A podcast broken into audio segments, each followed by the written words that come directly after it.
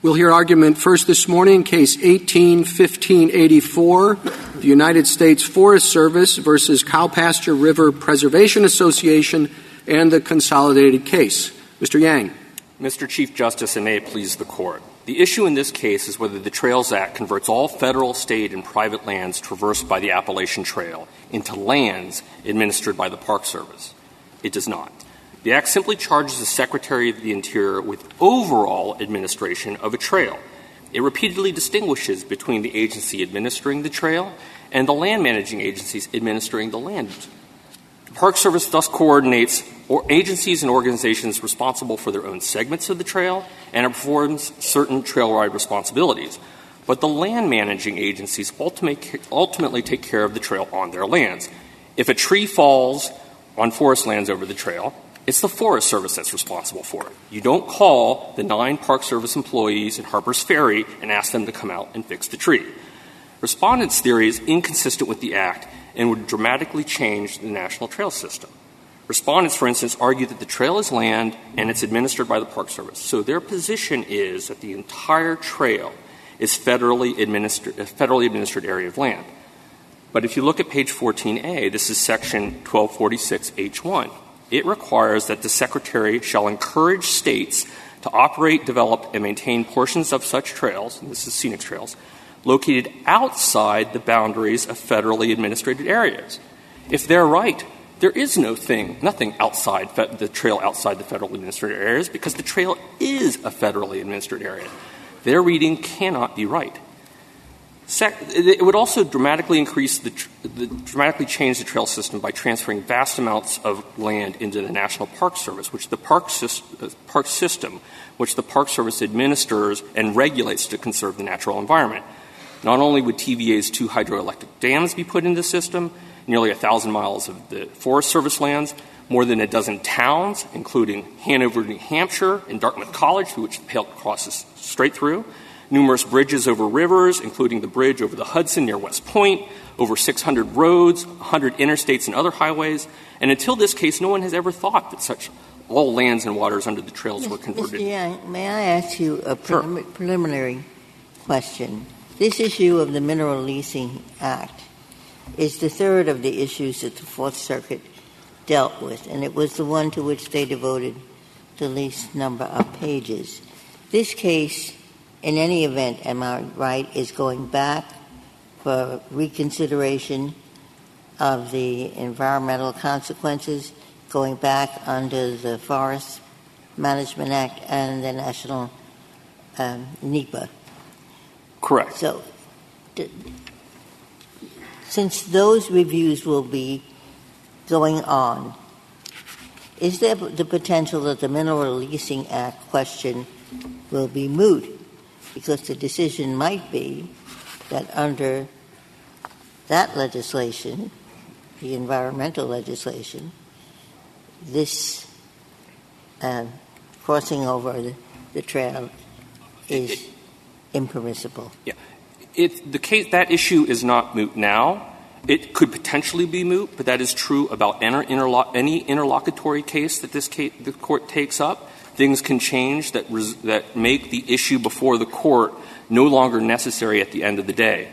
But the court already considered that at the cert stage. The reason that this is an important issue is because if the trail cannot be, uh, the right of way cannot cross 600 feet under the trail and come in and out, not on Park Service or Forest Service property, but on private land, then the whole enterprise is done. We're done. They have to start over.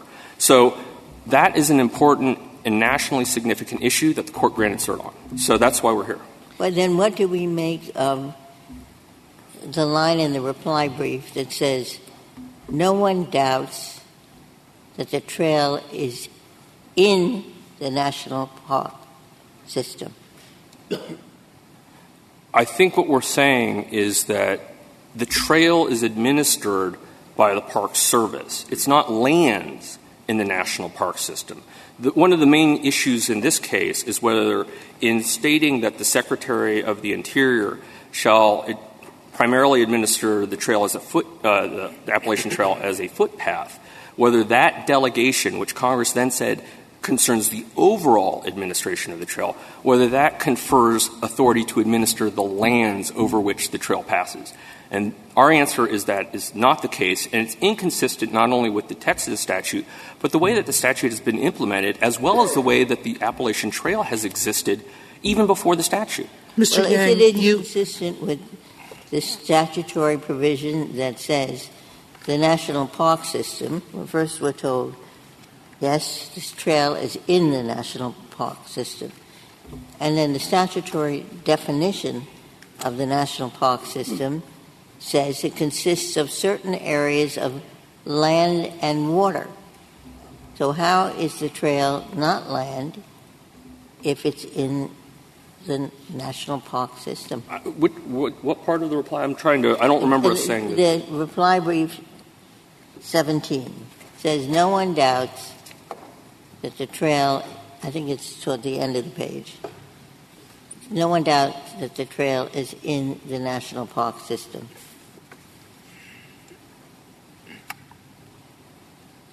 I'm not seeing. Is this our reply brief? No, it's the other reply brief. Oh, I think Mr. Clement, I, I, don't have that in front of me right now. I uh, think then maybe we'll ask Mr. Clement. Ms. Clement may be able to address that, but I think our view, and I think it's shared by Mr. Clement, that the um, the trail is not land. It's certainly not land that's administered within the meaning of the, the mineral It's, it's a difficult uh, distinction to wrap one's head around, Mr. Yang. You know, I, I, I, would understand if you said to me, uh, the trail traverses the forest, everybody would understand what that meant. There's some broader forest, and the trail cuts a path through it. But you're saying that the trail is distinct from the trail. I mean, from the the land that is the trail. I don't know really quite how to say it, except that nobody makes this distinction in real life. I, I don't know if when you walk on the trail, when you bike on the trail, when you backpack on the trail, you're backpacking and biking and walking on land, aren't you? You're certainly sometimes walking on land. You're also walking on things like bridges. You're also walking on, uh, for instance, trails include waterways. So Congress recently uh, enacted, uh, expanded the Lewis and Clark Trail to include the Ohio River, all of the Ohio River from Pittsburgh to the Mississippi, then the Missouri up to St. Louis, and all the way to the, to the West Coast from there. No one thinks that those waters are all in the National Park Service. And that's because a trail traverses the lands or waters. And when you move a trail, these trails get relocated for all kinds of uh, reasons, small or, or they large. might get relocated, but that just means that the now there's different land. It's just it's a matter of plain English. I mean, both of your briefs and you're great brief writers and you're great writers, and and the briefs are, are are, are strange to read because you can't ever just say what you mean, which is that the trail is a piece of land. So you find yourself wrapped up in these strange locutions about the trail traversing land. It's like you're imagining some thing that goes on top of it somehow. I don't believe so. This, the Trails Act needs to be read in the context of all the statutes that deal with land administration. This is a large area of the law. Those trails, those, those, those statutes make very clear when Congress wants to shift administrative responsibility over land. So, for instance, the Rivers Act enacted the very same well, day. Let me ask you a question, Mr. Yang, because you said, and this would be very meaningful to me, you said you would call the Forest Service if, there, if, a, if a tree fell over the path. Yeah. I, I guess I, when I looked at these regulations, what strikes me about them is that um, on the Appalachian Trail, it seems to me that the National Park Service – it would be different on the Pacific Trail, which is a weirdness of its own, but but on in the on the Appalachian Trail, it's the National Park Service that regulates uses along the trail, vehicles on the trail, development and maintenance of the trail. In other words, it's the National Park Service that basically does land use regulation, and the land is the trail. The regulation I believe you're talking about is in I that this, the authority this you're is, talking about? This is uh, 1246. Uh, it's the statute 1246C, right. 1246F, well, 1246H1. 1246I. I requires it basically the puts of the, the excuse me. It basically puts the director of the Park Service in charge of regulating land use on the trail. on the land. I don't think that's correct. It does provide for uh, certain things, trail markers. If you're looking at C, it's, uh, it, Congress forbids cars on trails. When you're looking at regulatory authority, that's under I. There, that requires the concurrence of the heads of any other federal agencies administering the lands. And in fact, the way this has been implemented is the, uh, the Park Service has enacted a regulation at 36 CFR 7.100 that applies only on Park Service administered land. I'll just give you a, an example, and you can tell me what you make of it, because it would seem to me to cover the case where the tree falls on the trail. It says this is um, 1246H1. The secretary charged with the administration, which here is the Secretary of Interior, shall provide for the development and maintenance of these trails. Yes. And it says shall provide for, not do it.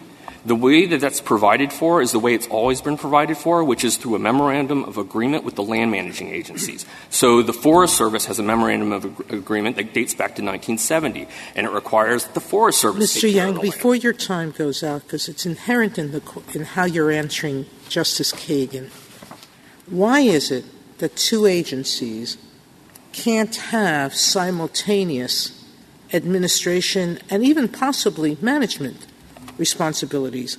I, I was taken with the NRDC's amicus brief, and the Mineral Leasing Act has an entire provision devoted to when are two agencies responsible to administer a piece of land. That, Let me finish my question.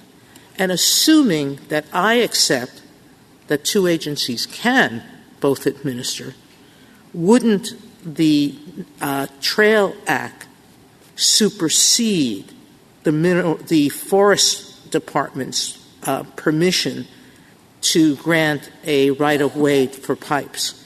Because doesn't the Trail Act supersede any other permission?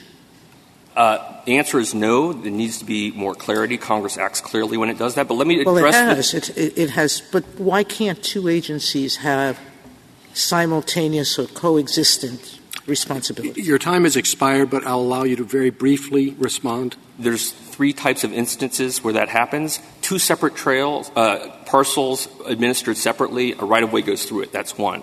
There's another instance where land's withdrawn from the public lands and provided for a military use.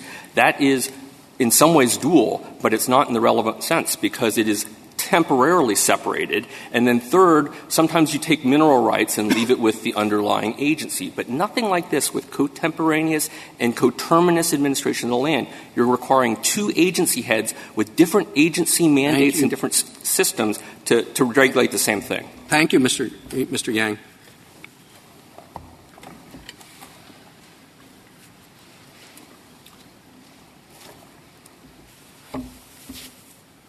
Mr. Clement. Mr. Chief Justice, and may it please the Court. Respondents' effort to convert all of the land traversed by a Park Service administered trail into lands in the National Park Service fails for reasons of text, context, and consequences. First, as a matter of text, multiple provisions of the Trails Act draw a distinction between the trail and the land it traverses and makes clear that administrative authority is granted only over the former and leaves the latter jurisdiction over the lands themselves undisturbed.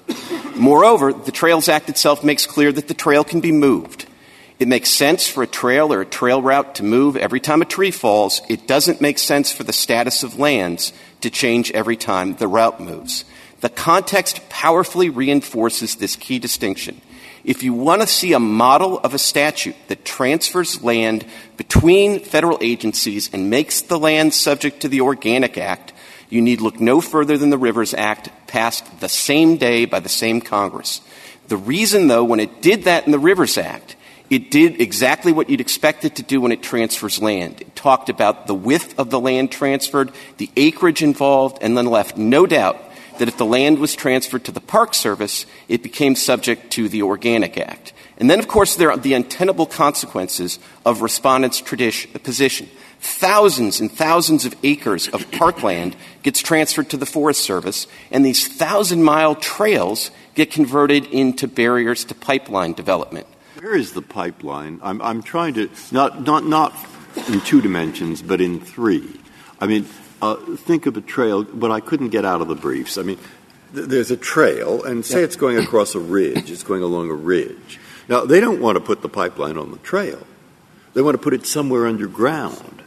Well, how far from the, where the trail is up here, how far below is the pipeline supposed to go? 600 feet. 600 feet below. So if- and where does it enter? Does it enter on, on uh, you know, there's an easement or something Right, right. for views and so forth. Does it enter the ground within the area that is uh, uh, within that easement or before and it comes out after? It enters and exits on private land, not on Forest I Service see. land. Okay. I mean, you know, the problem with briefs is they're two dimensional. But I mean, the way to understand this is there's a Got it, ridge it. line. Yeah. Up here on the top of the ridge is the Appalachian Trail and the Blue Ridge Parkway. And then the pipeline route goes under both 600 feet below the trail and probably 800 feet below the parkway because the parkway is a little bit higher. It enters before you get to the area that, and it Exactly. after the area uh, which is reserved to the trail or the views. Exactly, which is why both the Park Service and the Forest Service, who care very much about the experience on both the trail and the parkway, could conclude that this particular pipeline, given how far below all of the action it was crossing, did not disturb the experience Well, of the trail yeah, or the pipeline. I, I had the same thought as Justice Breyer, but maybe there's uh, something wrong with this simple way of looking at the case. When I think of a trail, I think of something that is on top of the earth. And when I think of a pipeline that's 600 feet below the surface, that doesn't seem like a trail. So instead of having to draw this distinction between the trail and the land, why can't we just say that the trail is on the surface and something that happens 600 feet below the surface is not the trail? You could do that, Justice Alito, and I suppose my clients would be perfectly happy to win this case on that ground. I do think, though, that there is a critical difference between administrative authority over that trail up there and administrative authority over the lands. And it may be a little bit hard to square with your first reading of 1246H1, but it is the case that when a tree falls in the national forest in Georgia or in New Hampshire, the nine or ten federal employees who are the entire total of the park unit in that, that administers the trail from Harpers Ferry, West Virginia, do not get on a plane and fly up to New Hampshire and Georgia and deal with it. It's So- the Forest So what is the practical difference between viewing the case in those two ways? Surface, 600 feet below, trail, land. What, what is the difference between those? So for pipelines, I suppose, because most of them are going to go pretty far under, I, I think you could draw that distinction. I think, though, as a practical matter, you would still have differences. I mean, I'll give you just one very practical example. In the national forest up in New Hampshire, one of, because national forests are for multi-uses, unlike the park services, which are supposed to be conserved and unimpaired. So forest land can be used for multiple purposes. One of the purposes that is allowed in New Hampshire is to tap the maple trees to get sap out of the trees. The sap lines run across the surface of the trail, and they do that with the permission of the Forest Service. So that's something that, you know, I, I, I think if you were to construe all of the sudden that the surface is in is lands in the National Park Service, that would all of a sudden be under that Park Service jurisdiction. I think that isn't quite the question. I mean, we don't have to decide every issue, you know, in the Park Service, and if the people who make the SAP want to challenge it or somebody, fine. The question was, what harm would we do if we just restrict this to the question that answers it? That, in your view, I mean, you'd win. You'd say, but it would have to do with pipelines, and it would have to do with things you cannot see from the trail, and it would have to do with things that are well below the ground. And on those, which is before, you see, that's, I think, the point. And we don't, why decide cases in this court that have all kinds of implications which we can't quite see like that one? If somebody wants to challenge the Park Service coming and removing a tree, let them. So, Justice Breyer, I represent the Atlantic Coast Pipeline. It's not my job to resist winning this case on a narrow ground. So I am not going to do Mr. that. Clement, I- Mr. Clement, I'm very grateful you said that. I think that there are, aren't there, some problems with that view inherent in the language of the Act and in um, definitions.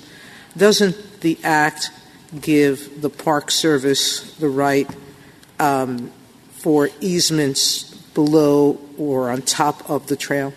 That's not how we read that provision, Justice Sotomayor. I mean, we agree with the government in its reply brief that the right way to read 1248A is that if it's on Forest Service land, it's the Forest Service that could grant an easement, and if it's then let me take an, a different tact. Generally, when you speak of land, uh, surface land, you're talking about the land underneath it. That's what the cases mostly say, if almost always, unless you separate out the two. Well, Justice Sotomayor, I'm not going to spend too much time disagreeing with you because there is a reason we briefed the case the way we briefed it. So why don't you explain that reason? Why uh, there is a superficial appeal. I, after Sure. reading the briefs and looking at the statute, didn't think it was viable. You didn't either, or you would have briefed it this way. Well, I, I, I think it's viable, and I would say if, if I can say one thing in limited defense of it, which is to say, when you have a, and we have a case that we cite to this effect, and it's a case of this court in our reply brief, that generally speaking, if you grant a right of way, which is one way of thinking about the trail, it doesn't affect subsurface rights. So that actually does support this way of thinking about it. But here's why we briefed it in the more straightforward way that you do have to maintain the difference between the trail and the lands. And that is because the argument on the other side is not limited to the Appalachian Trail. It's not even limited to federal lands. It says that all of the lands, because the Park Service administers the whole trail, and it's not just the Appalachian Trail. There's about two dozen trails that the Park Service administers. And they not only go over bridges and roads, some of them are downtown. I mean, the Park Service administers the Selma to Montgomery National Historical Trail. Now, if that trail is lands in the Park Service, because we just can't get our head around the idea that trails are different from land, then parts of downtown Selma, downtown Montgomery are lands in the National Park Service. The Oregon National Historical Trail, also administered by the Park Service, starts in downtown Kansas City, ends up in downtown Portland, Oregon.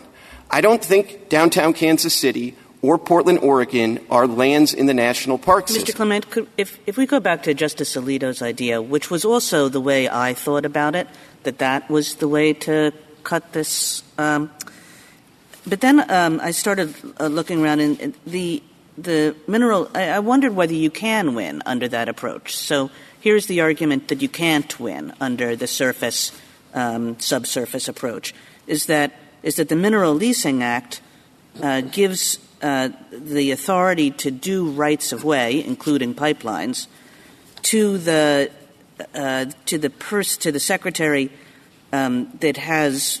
It talks about the surface. It says where the surface of all the federal lands involved in a proposed right of way is under the jurisdiction of one federal agency. The agency head is authorized to grant the right of way. So that suggests under the MLA that uh, the right of way, the sub uh, Uh, stratum, is given to the person with control over the surface. Is that not true? So if I were going to warm to the topic of trying to win this case on the alternative ground, what I would tell you about that is I would say that's not how I actually read the provisions together. That's, that's sort of a subsidiary provision that says how you deal with pipeline rights of way when you have two agencies with jurisdiction over the surface, and it uses that formulation. But when it's really trying to figure out what's the right agency head, it asks which agency head has jurisdiction over the lands. And I think that, that it doesn't say surface in that provision, and I think that's the critical provision. But I, with one more word about sort of the theory we've actually articulated, I do think if you look at all of these trails, you'll see why Congress picked a different term. And I think it's important to know, it's not like we don't have a term in the statute for the trails. They are components in the national trail system. And that's what Congress called them that. And they called them that on the same day they passed the Rivers Act, where they actually talked about transferring jurisdiction. They talked about acreage. There's a separate section of the Rivers Act, Section 1280, that talks about the interaction of the Rivers Act and the Mineral Leasing Act. All of that was necessary because Congress knew what it was doing and it was transferring land and making new lands in the national park system subject to the Organic Act. It said it in haec verba. It was doing no such thing in the Trails Act. Congress isn't crazy. They were creating tens of thousands of miles of trails, most of which would be administered by the Park Service. They were under no delusion that they were like quadrupling, I don't know, probably 40 times increasing the size of the lands in the national park system. If you look at those two maps at the back of our reply brief, you can see the difference in the implications of the theories. It's very modest to look at the second map, which shows you sort of what I would have called before I got involved in this case, the true national park system. Easy enough to steer a pipeline around that. If you look at the national trail system, it would be a huge barrier to pipeline development. And if you're ever going to apply the elephants in the mouse hole type approach to a statute, this is one where it really calls out, especially if you think about the Trails Act. It's got those wonderful, quaint provisions that are getting into the details of whether the Park Service or the Forest Service or the private landowners are the ones that should blaze the trail. A statute that addresses those kind of details in that kind of granular specificity should not be interpreted to have these transformative effects sub silentio. And don't forget, I mean, I know you said it's, well, you know, there's that Pacific Crest Trail. There's also the Continental Divide Trail. There's also the Pacific Northwest Trail, who are all administered by the Forest Service. What do you do with your line that I asked Mr. Yang about? Um, so you've said that the trail is in the national park system. So, Justice Ginsburg, with, with all respect, what I do with that line is I keep reading because it says no one doubts that the trail is in the park system to the extent that the park system administers the trail. And to that extent, it is in the national park system. There are nine or ten rangers sitting in Harpers Ferry, West Virginia, and they have Park Service uniforms. So, it, and, and there probably are statements, offhanded statements in documents by the Park Service that says, yeah, the trail, the entire trail is in the Park Service. But that doesn't make all of the lands traversed by the trail lands in the National Park Service pursuant to the Organic Act. That view of the statute creates all sorts of anomalies. All of the other lands in the National Park Service are subject to regulation by the Secretary of Interior the way you would expect it to without having to get any assent from another agency. When the statute says that uh, the park system consists of lands administered by the Park Service, does it mean administered in full, administered exclusively by the Park Service, or administered in any sense by the Park Service? I think if it has to mean one of those things, it probably means administered in full. But what I think it really, really means is lands. And I think that, I mean, although it, you know, I, don't really think it's as metaphysical as you think. I mean, the, philosophers at the Park Service and the Forest Service haven't had any problem with this for 50 years. They have dealt with the reality that the trail is, in an administrative sense, under the Park Service, but on a day to day basis, the lands stay where they are. The Park Wait, Service. Let me, let me ask you this Sure. before your time runs out. Um, is the office of the Park Service, I assume the Park Service has an office here in Washington. Yes. Is that part of the park, is that part of the park system? I, I don't think it's an area of land administered by the Park Service. But, the, but it's administered by the Park Service. no, right? yeah, right. And it's in the National Park System in some sense. It is? Yeah, but I don't think they have to maintain that building in its unimpaired national state, natural state, which just goes to show not everything that's in the park system in some loose sense is subject to the restrictions of the Organic Act, which require the system, the, the service, to keep them in an unimpaired state. Many thanks. Thank you, Mr. Clement.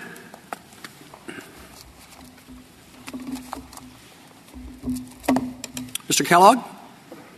Mr. Chief Justice, and may it please the court, I want to go directly to the question of whether there's an easy out in this case by saying it's 600 feet under the ground so it doesn't count.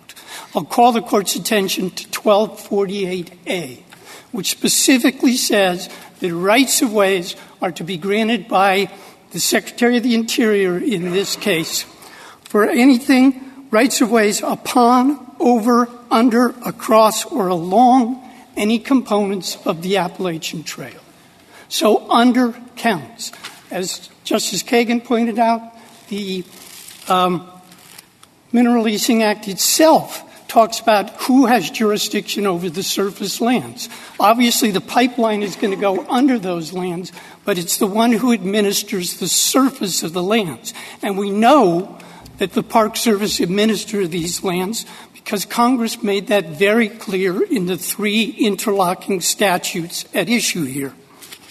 The Trails Act of 1968 says, without any equivocation, the Appalachian Trail shall be administered by the Secretary of the Interior, who's delegated that to the Park Service.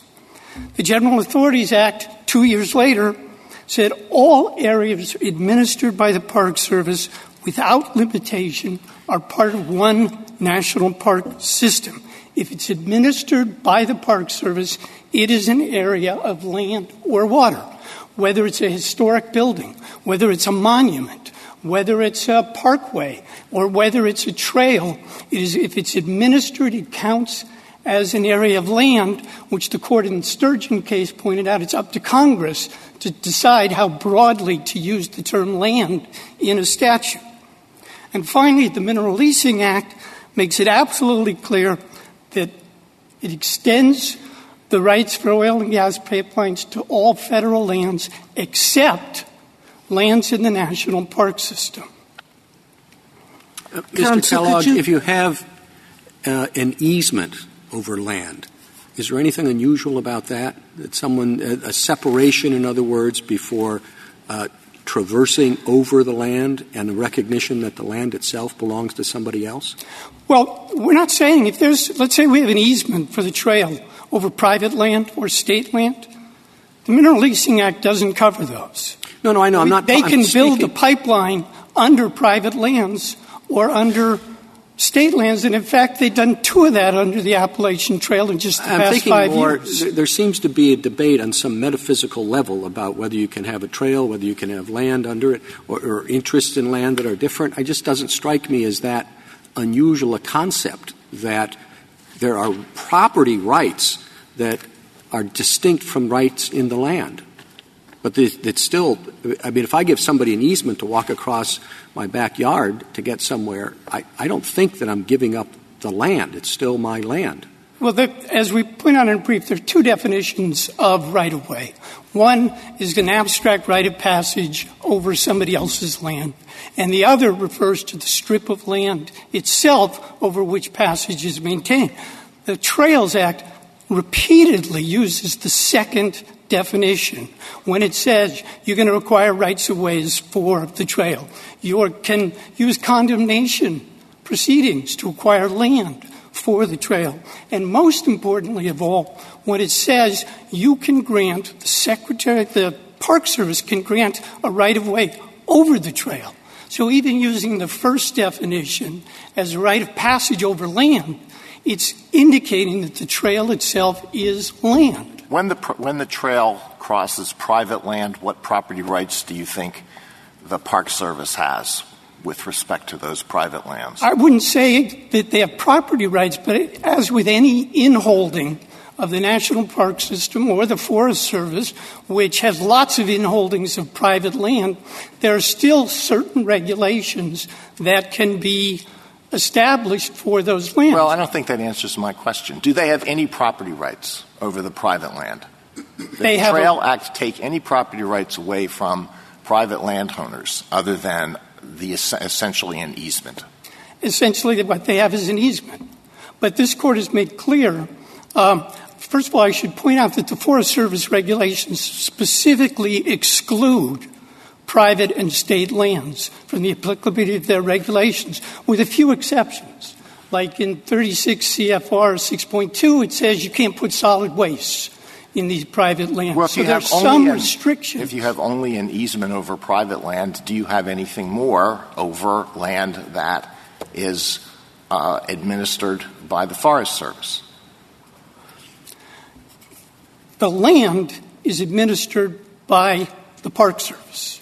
And that's absolutely clear in the Trails Act when it says such things as the Park Service gets to select and choose the route, they decide the width of the trail, they establish the acreage for the trail, which they've done here, which is 250,000 acres along the entire um, length of the trail, all of which they say is a unit of the park system. But once the trail is the trail, who regulates its use and who takes care of it?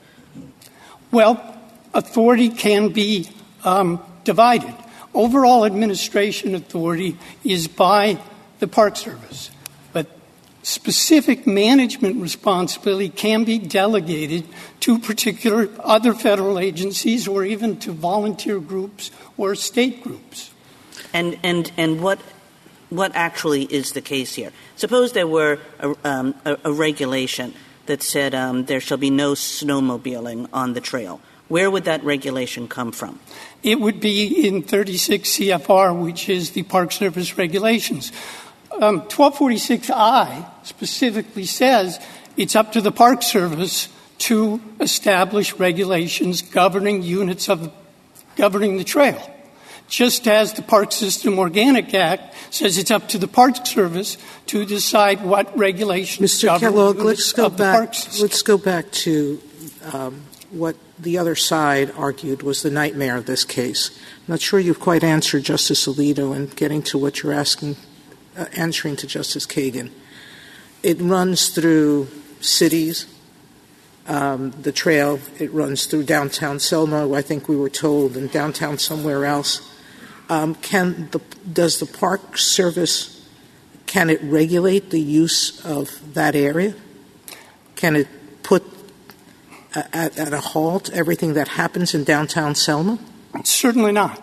So the what extent pe- to which you can regulate, that's a question the court left open in the Sturgeon case. For inholdings, how much, if it's part of the Park Service, is part of the Forest Service, how much can you regulate private inholdings? And I think there's severe limitations on that, which is why the Park Service has said we're not regulating that. So is downtown Selma an inholding in the Park Service? I'm sorry? Is downtown Selma an inholding in the Park Service on your theory of the case? If there's a, for example, the, the um, if there's a national historic trail through that area, there is. We know that to be is, true. Um, Congress in the National Historic Trails Act specifically said that there's no regulatory power on tr- on national historic trails um, for private, state, and local lands. They said exactly the opposite in the Trails Act, Okay, where they wouldn't- said. Go ahead, please. Keep going, sorry. I, I was going to say they said exactly the, the opposite in the Trails Act, where they said that the Secretary administers the entire trail. So what about the what about that? Put, just take the same question and apply it to one of these kinds of trails. I mean, maybe it's not Selma, maybe it's uh, Hanover, New Hampshire, uh, exactly the same. Or Kansas City. Or You- you Kansas City. It's all. Is there like a barrier across? I mean, that's what's a little bit tough on your side. The statutes are. Uh, it's like ping pong. You know. I mean, he has. They have this. You have that. They have this. You have that. But the thing that I is worrying me the most is just what was asked. So all you have to do is take the same question. Okay, you got it. Yep. Okay, what's the answer? Okay. So the answer is they can't go into downtown Hanover and say we're the federal government and we're going to control how you use the sidewalks, etc. But they are going to not work. the sidewalks. What happened is this is a, a, national, a state park, and under the ground are some uh, Native American remains. You know? And they would like to uh, have access to those. It isn't going to affect the trail and so forth. And they don't want to ask anybody. They just want to do it. All right? So, so uh, uh, what happened? Unless there is another federal law that applies to digging up Indian remains, um, then they could do it because Why?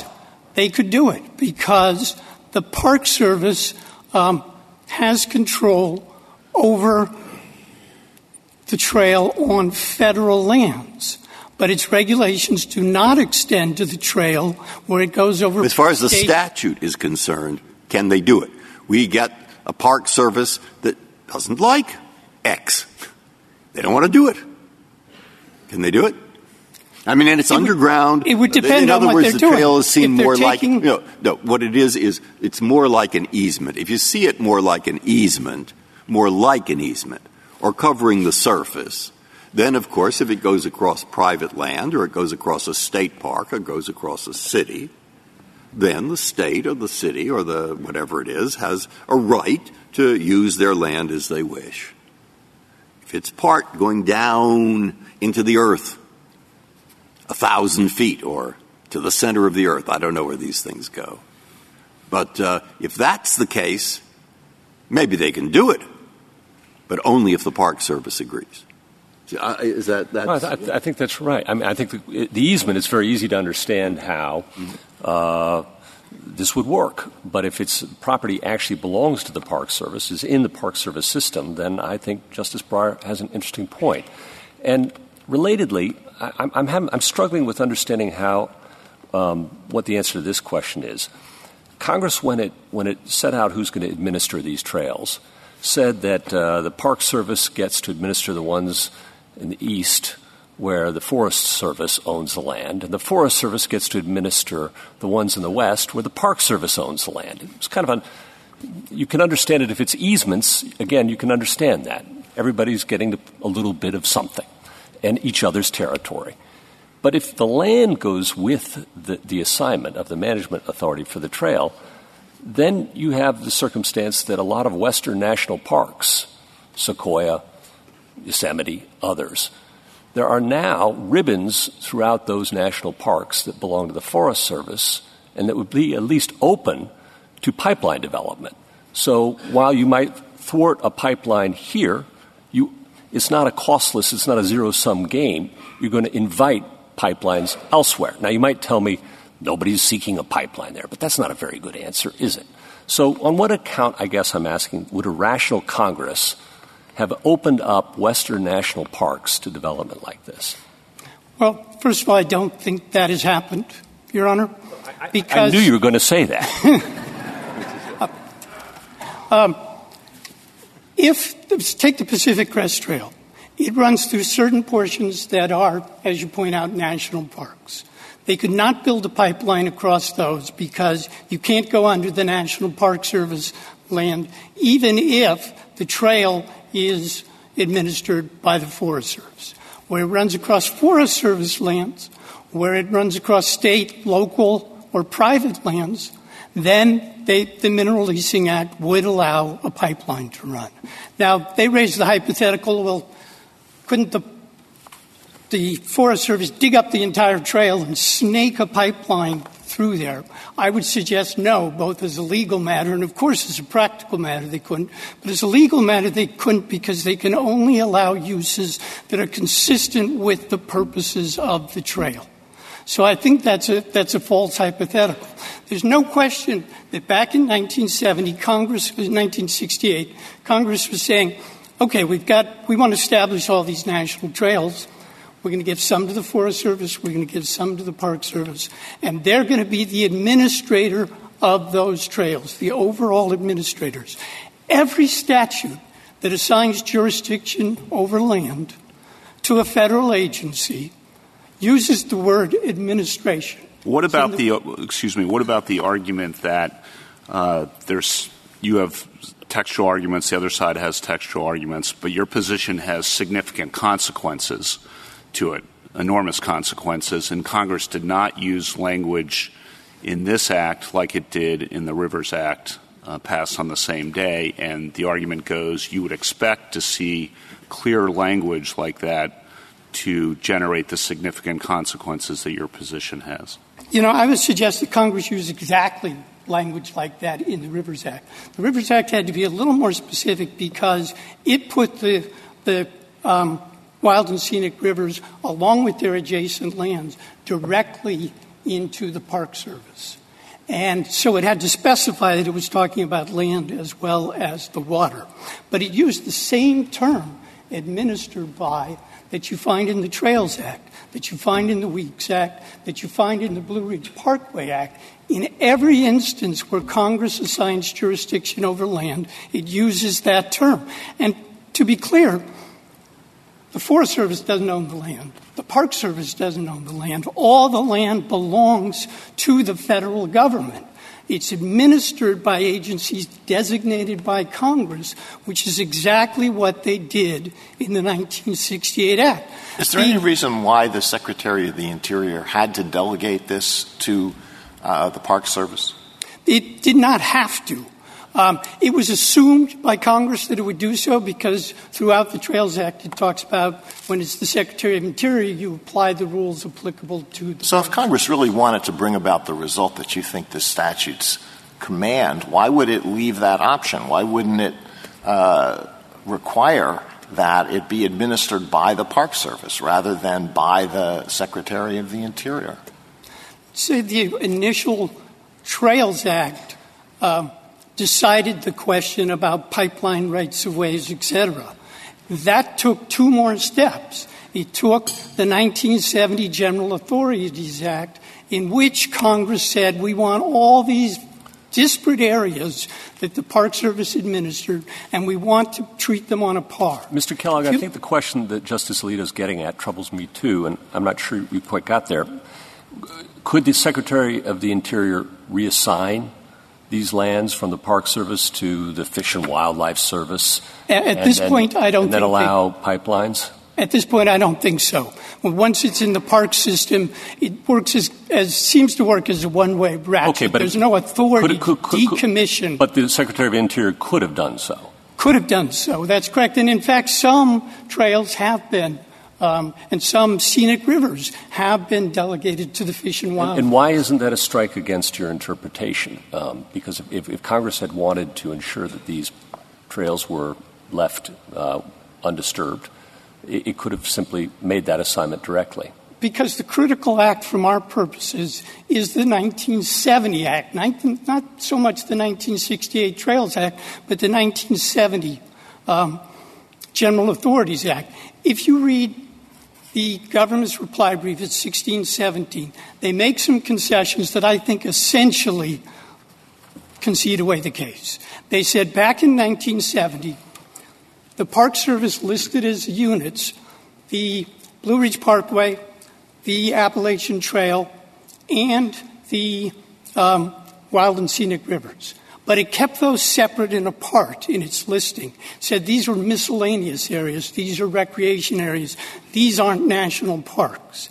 And then Congress came along in the General Authorities Act and said, no, no, no.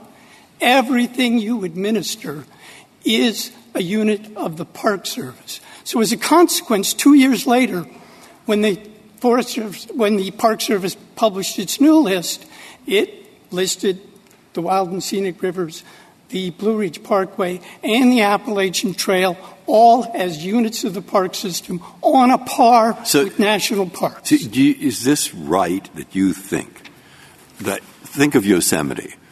Or I, I think that belongs to the federal government, and I think it belongs to the federal government down to the center of the earth. I mean, I don't know how far you go down when you have property. Maybe you go to the center of the earth. Is your position that that's true of all the trails too? It's and, certain. And if uh, that's that's really what I'm. Yeah. Okay. Go ahead, Hans. Yes, it's it's my position.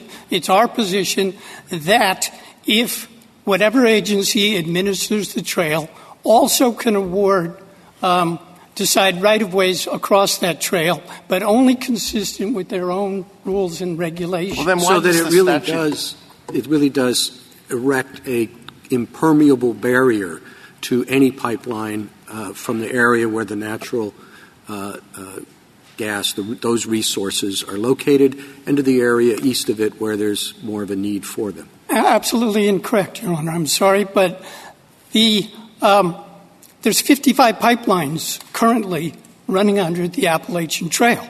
19 of those are on federal land pursuant to permanent easements granted before the Trails Act.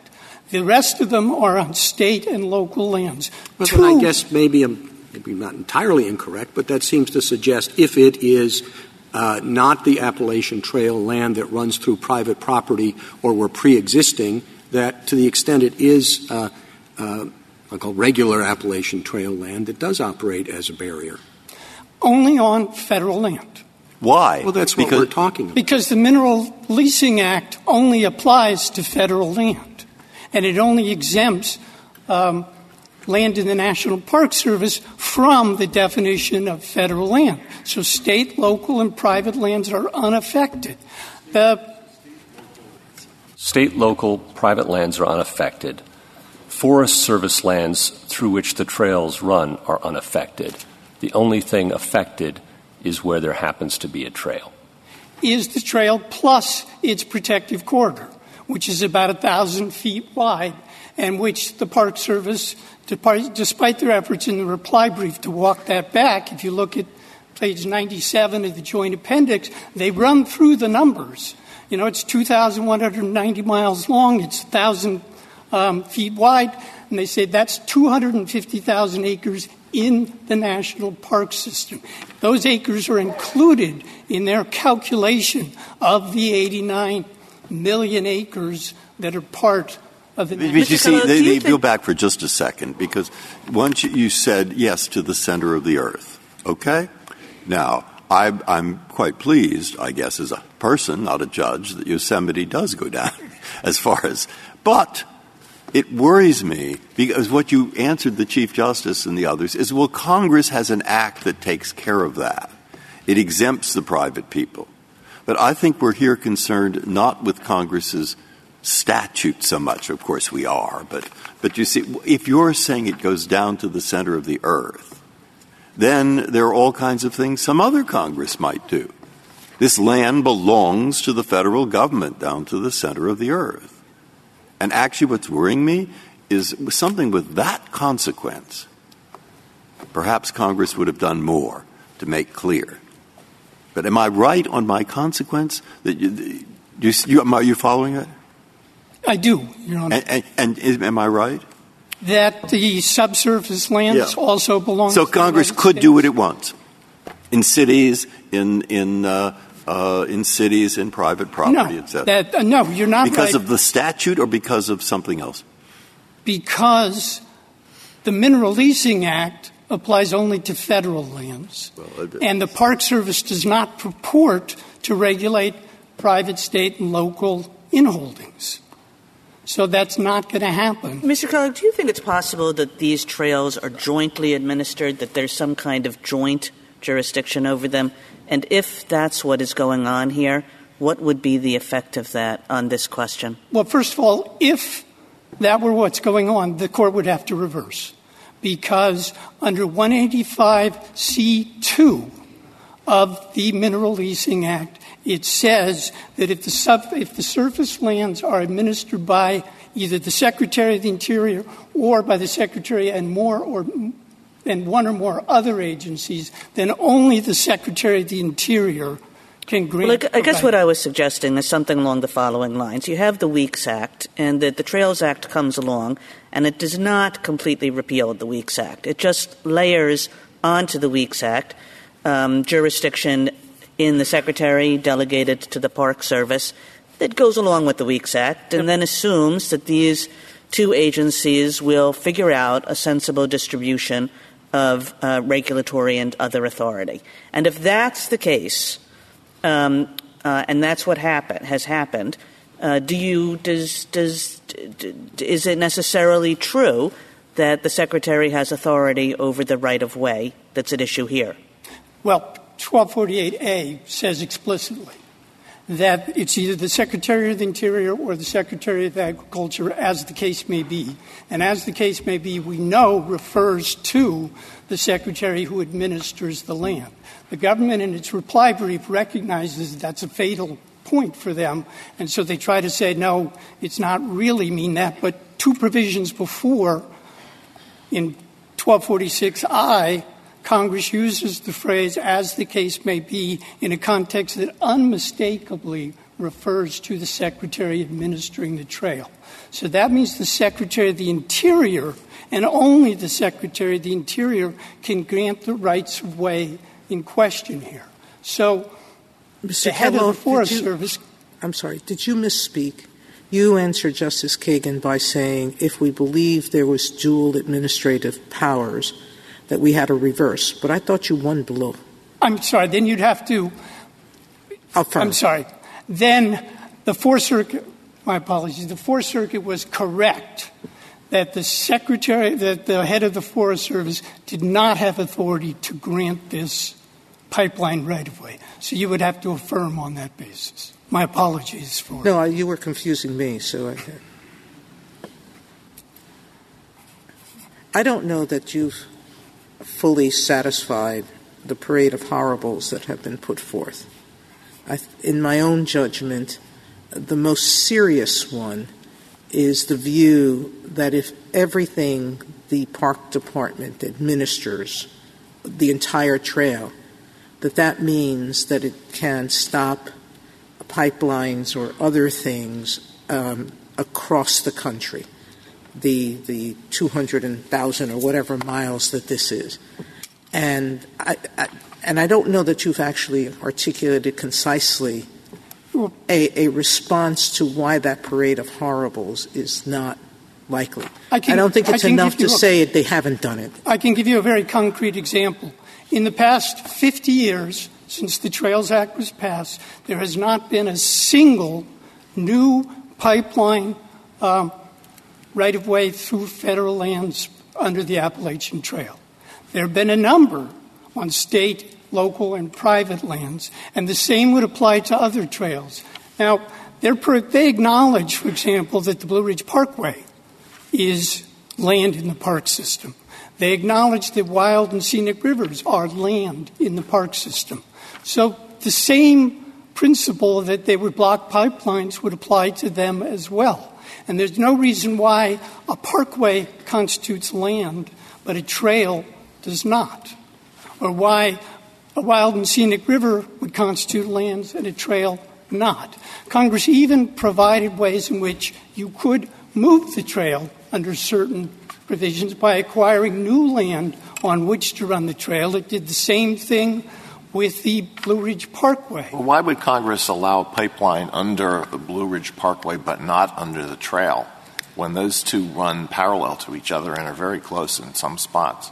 And that's actually a highly disputed point, whether they have allowed a pipeline under the Appalachian Trail, under the Blue Ridge Parkway. 460A3, the provision at issue there, Um, is entitled License or Permits to Owners of Adjacent Lands. So the one question is, well, is a right of way to a pipeline to an owner of an adjacent land. But otherwise, it says it has to be non inconsistent with the use of such lands for pipeline purposes. So for, for pipeline purposes? For, pipe, for parkway purposes. Parkway purposes. And what you look for in the parkway is the Park Service regulations governing the parkway. What you look for for the national for the Appalachian Trail is the Park Service regulations governing the trail, which specifically cover the kinds of rights of ways and pipelines, et cetera, that can pass over well, or if, under the. If the statutes allow it to go under the parkway, is there any reason why Congress would say, well, you can go this far, but you can't go another thousand feet in some spots and go under the trail? Uh, because they wanted to keep the Appalachian Trail insofar as it's on federal land, where the most beautiful parts of the Appalachian Trail are to be found through the national forest, through the through the park system. Um, Congress drew a bright line. Well, I mean that gets to the fundamental question I have about your argument. There may be all sorts of very good environmental reasons why this pipeline shouldn't be built, and those I take it are involved in the other issues in the case. But do you have more than a gotcha argument? Do you, I mean, and, and sometimes they work, that if you fit these statutes together, this is what they say, and you can't get out of it. But do you really have an argument that this is what Congress intended when it adopted the statutes on which you rely? I think we do. We know, for example, that they had the General Authorities Act before them when they passed the Mineral Leasing Act and created an exception for lands in the park system from, um, from the pipeline authority that they were granting in that act. Thank you, counsel. Uh, Mr. Yang, two minutes remaining. Mr. Chief Justice, thank you. The statutory regulation of inholdings was addressed in Sturgeon, Section 10, uh, 10751. Counsel has not suggested that that broad authority does not apply. This strikes close to home. The Potomac Scenic, Heritage Scenic Trail runs straight through Alexandria. Uh, counsel suggests that such regulation of lands in the national park system is limited to purposes of the trail. I would not feel comfortable as a municipal officer, given that's the case.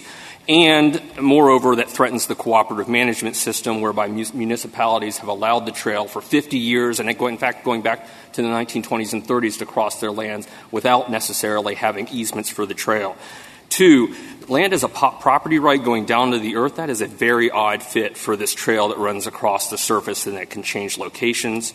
Three, Congress in uh, Section 1246A1A specifically says Interior has overall administration of the trail, but then says there's no transfer of management responsibilities for federally administered lands. That's the antithesis of the clarity that Congress acts with when it wants to transfer. Excuse me, Mr. Yang, that's the problem, which is read that definition. Management and administration have two different meanings. It says we don't transfer management when I get the point, but the problem is That's the problem. The first sentence says overall administration is administration and management of the trail. If petitioner is right that the trail is land, that includes management of the land. But that makes a hash of the sentence, second sentence, which says no authority over land management is transferred. So petitioner also or respondent has a problem with sections uh, 1246E and H1, both of which apply only outside the boundaries of federally administered land uh, H1 where the trail is outside, and E where the right of way is outside. There is no such thing under respondent's theory because the right of way and the trail is federally administered land. The overall administration, this is the position of the agencies for 50 years, that overall administration is spelled out in the Act. It's a continuous route. You select the right of way and then you relocate it. That's in uh, A2 and B a uniform marker. You're a backstop for state and local governments acquiring the required right of way. Thank, Thank you, you, counsel. Thank you, Mr. The Chief. case is submitted. But before counsel leave, I'd like to invite Mr. Clement to return to the lectern.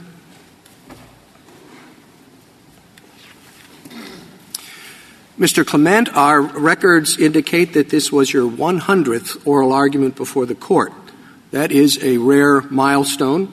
I recognize one of the other members of the exclusive club, Mr. Kneedler, uh, at council table. Uh, throughout your career, Mr. Clement, you have consistently advocated positions on behalf of the United States and private clients in an exemplary manner. On behalf of the court, I extend to you our appreciation for your advocacy before the court and dedicated service as an officer of this court. We look forward to hearing from you many more times beginning, I gather, next week as an amicus appointed by this court. Thank you very much. Thank you, counsel. Case is submitted.